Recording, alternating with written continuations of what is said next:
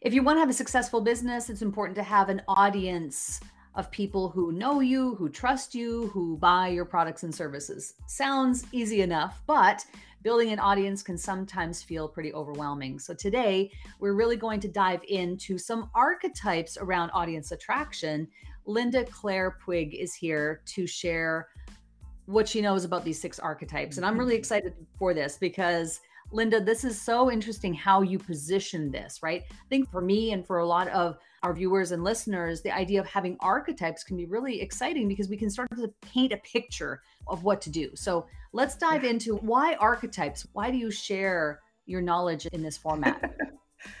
to, to be honest, I'd always wanted to create an archetype world, you know, and I just never knew when it was going to present itself to do that. And I've been teaching about audience attraction and nurturing and conversion and whatnot for many, many years. And all of a sudden, earlier this year, I thought, you know what? I'm going to do my my archetype thing with audience attraction because I know that there are plenty of people who are like really anti social media. I'm one of them. And then there are others who are really into social media. So I started looking at the different personalities of people and how they operate in the world, how they operate in their business. And it really was so interesting. It fell into a very clear pattern of six archetypes that they overlap. You can have one and you can have a primary one and a secondary one. Like it's not like you're one thing and one thing only, but it was really fascinating how you could dial in what to focus on based on your archetype. So yeah, I love it.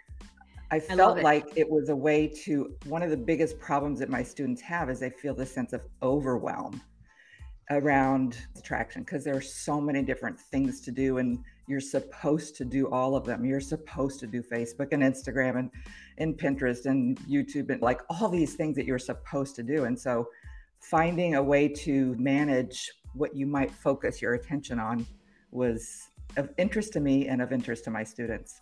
I want to, before we dive into the archetypes, which we will, I want to get your opinion on the state of the union as far as audience attraction is concerned today for social media. Is I have my own uh-huh. opinions, but I mm-hmm. want to explore that with you and get your professional insight as well.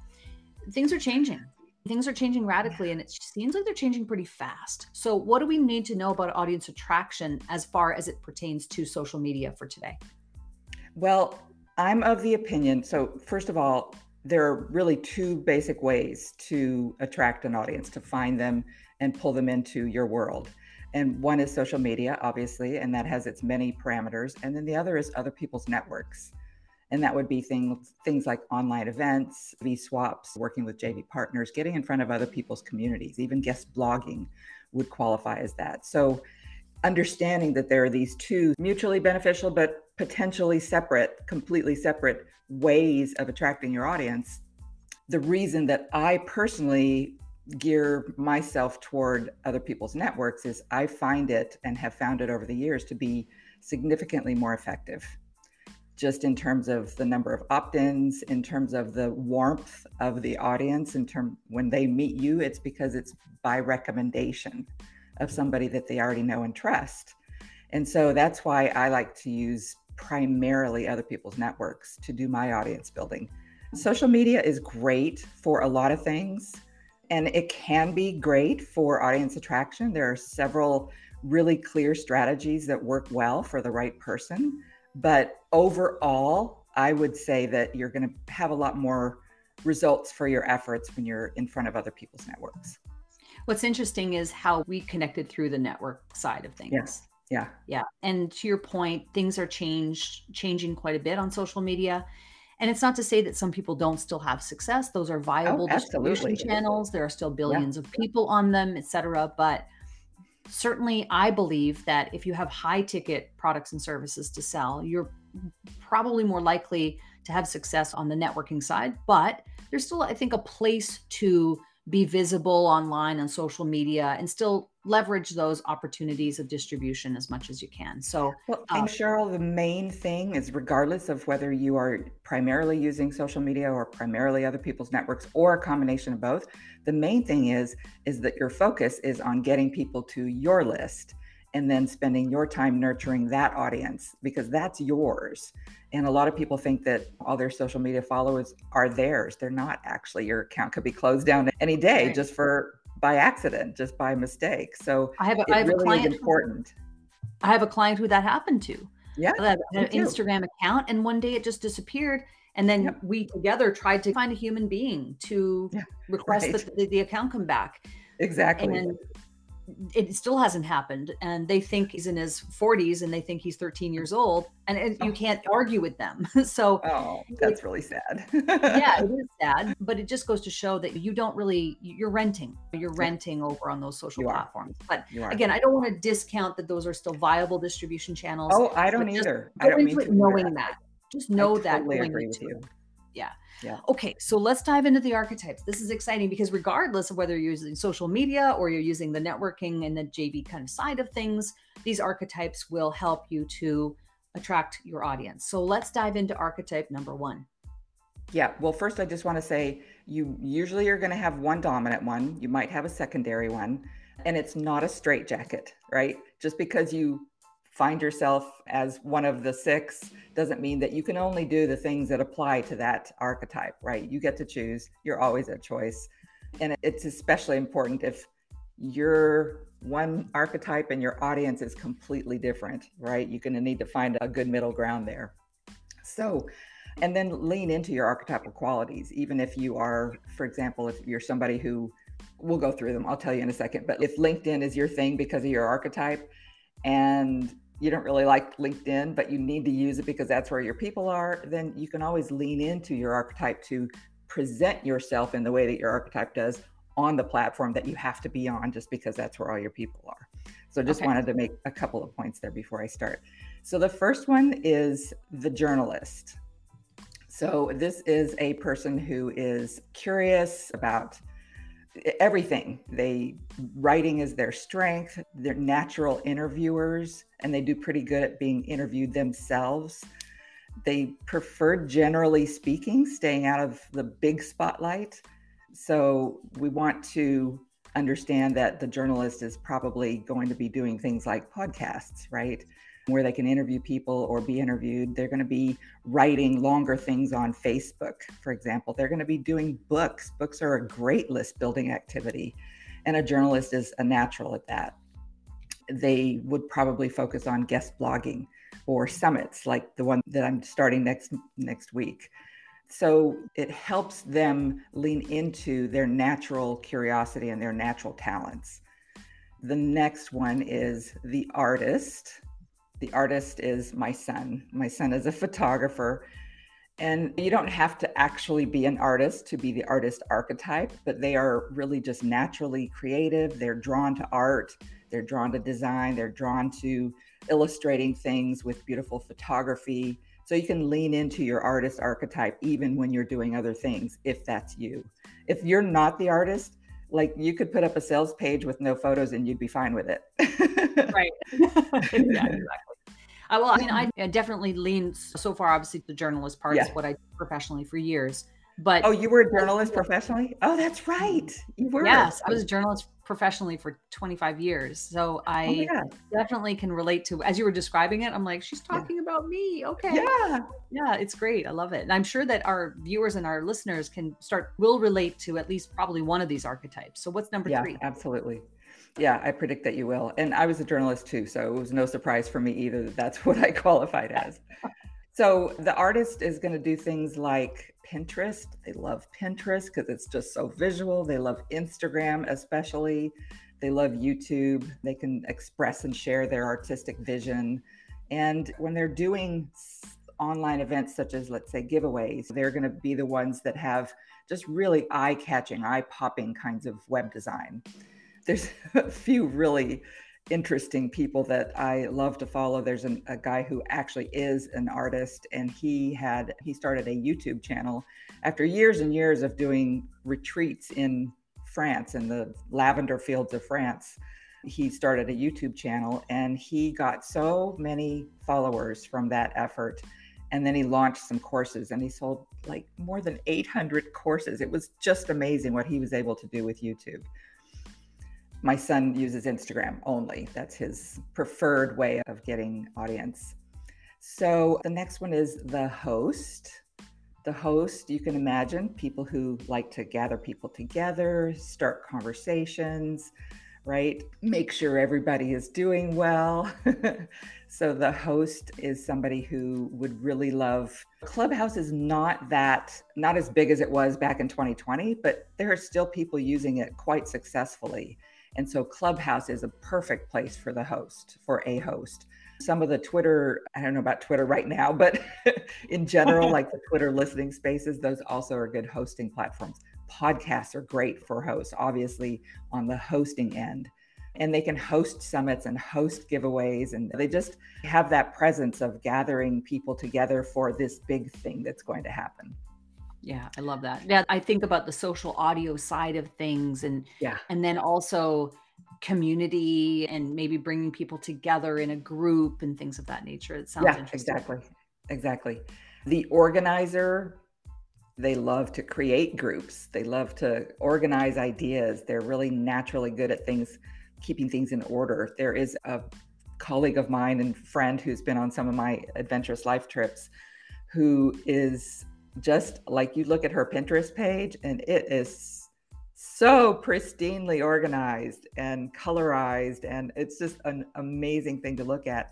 And then if you look at all of the rest of her digital footprint, you can tell she's the organizer because of the way that she puts things together in little groups and makes sure that things look nice and neat over here. And it's not just about visual, it's also about groups, like somebody who in Facebook has all of their Facebook friends divided into very, very minutely detailed groups of people so that they can message them individually or not individually, but as a group.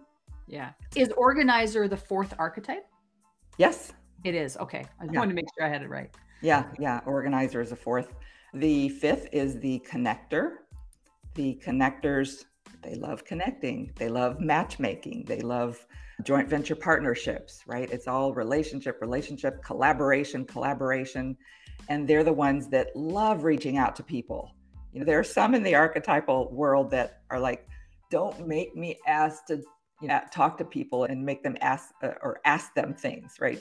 Just don't make me do it. I can't do it. The connector loves that kind of stuff. And they will not only connect people for other purposes for their own purposes they'll also do it for other purposes so they'll be like oh you should meet so and so and they'll connect this person as jv partners so they're just really collaborative and they love love love that that aspect of connecting with other influencers that sort of a thing and then the last one is the talent. The talent might be the most obvious one. The talent is the one that loves to shine in the spotlight and they are very natural on camera. You know, like pop a, pop open the camera and just do a video right then and there. They don't need a script. They're just so natural in front of it. They really do gravitate toward video and interviews, especially YouTube. I was going to say, I forgot to say that the connectors are obviously LinkedIn is a very big yeah. hub for connectors, and Facebook is too as far as the talent goes, you've definitely got like YouTube and Instagram and TikTok and Facebook Lives, like all of the things that have a video component. Brilliant for the talent.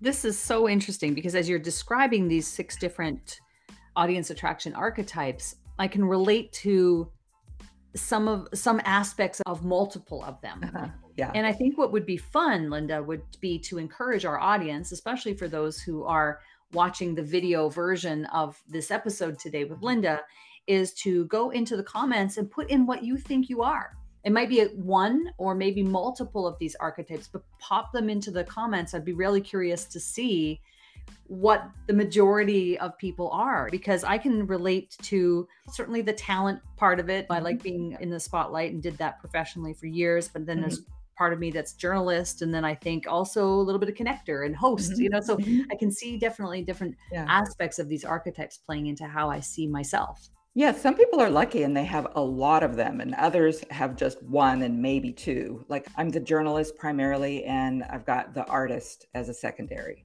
and a distant third the host right yeah. so yeah, that's absolutely. about it uh, you wouldn't find me anywhere near the talent um. right right right i love this Well, so let's say we understand these archetypes, and thank you for bringing that to us today. I think it's mm-hmm. brilliant. Mm-hmm. Once we know what we are, or we can identify a little bit of a couple of them or a few of them, what do we do with this information? How can we apply those learnings or that observation of ourselves so that we can attract our audience?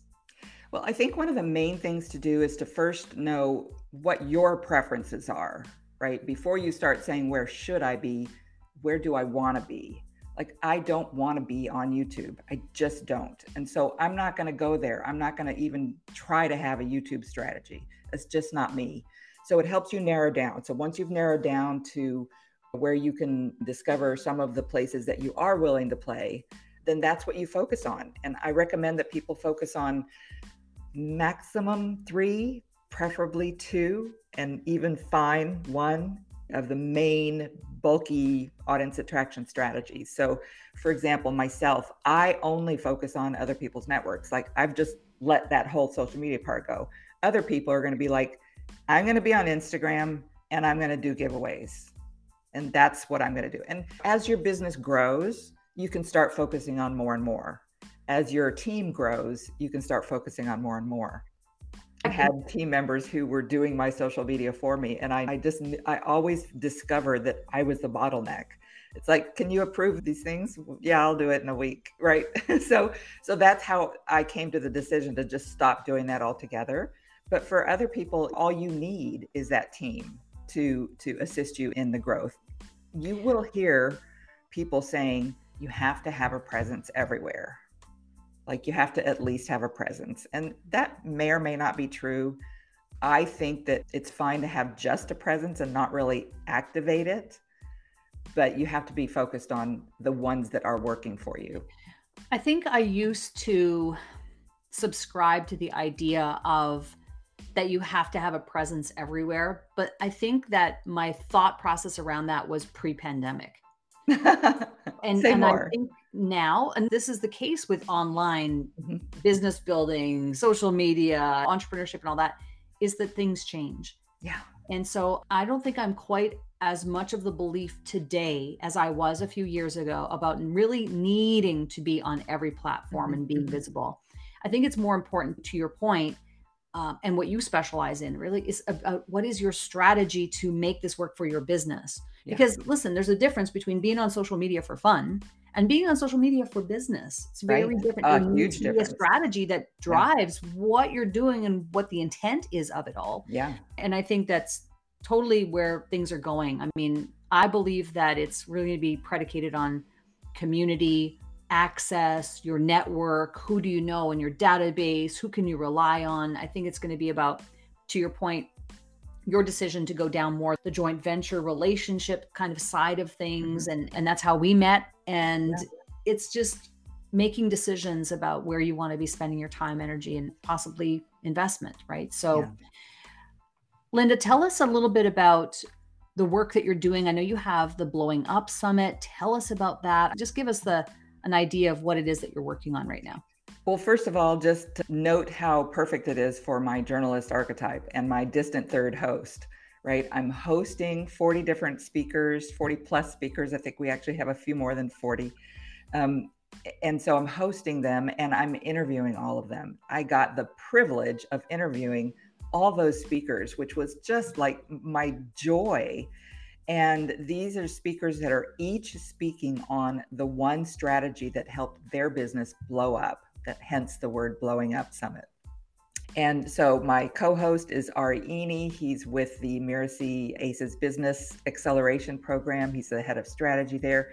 And the two of us just really do deep dives into these different strategies that that each of the individual speakers have experienced themselves and are able to teach on. So it's really, really, I'm super excited about it. I've been working so hard on it. It's beautiful and practical and very exciting, I think, for the people who will be hearing all of the different speakers. I definitely recognize names. I've worked with some of the names on this website and I know some of these names, and I know that this is going to be an amazing. A lot of these speakers I've heard on stages in uh, the last decade. I've coach with some like it's really amazing what yeah. you've brought together here so i just yeah. want to congratulate you on that and I'm going to leave a link below this episode of where you can participate and where you can register for the awesome. Blowing Up Summit. Awesome. Um, love what you've done. I like the work that you do. I'm really impressed with not only this, but just your philosophy around, and especially in this episode, this idea that you don't have to do everything. Yeah. Pick some places to be. Yeah. Understand what your strategy is. And I know that that is going to be a big part of the blowing up summit is really helping bring all of that together so that everything starts to make sense. So coming back full circle to where we started this episode, which is this idea of being overwhelmed and confused and all of that, you get to a place where things start really making sense because you're yeah. making smart decisions. Yeah. Yeah. Love it. Linda, one last thing. We yeah. have a little thing here called Stop Marketing Like It's 1999. Mm-hmm. It's my ode to Prince since I'm a huge fan. What is a tip, a tool, a tactic, or a technique that's really helping you to market yourself and your company today? Well, at the risk of repeating myself a little bit, first of all, I'm going to say I don't market like it's 1999, but I do market like it's maybe 2005. Okay, I, I still like I still think that there are lots of really super valuable basics, foundational ways of marketing yourself that are tried and true. And for me, it's the email list.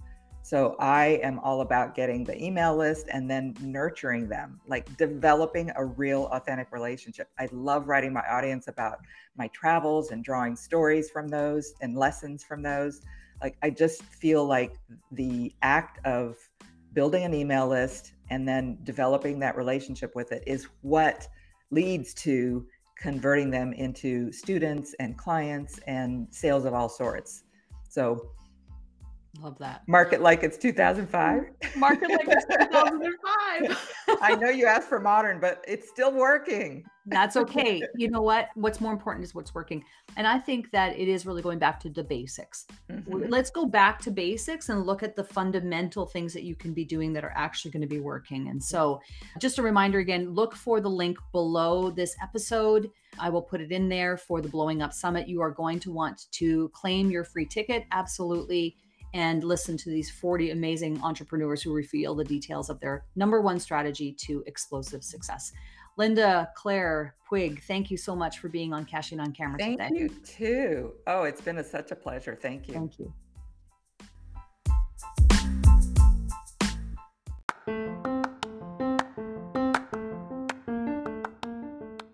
This podcast features curated audio originating from live video interviews simulcast on social media. You can catch full video episodes at Cheryl Plouffe and on my YouTube channel. To learn how we can help you use video to grow your business, visit CherylPlouffe.com.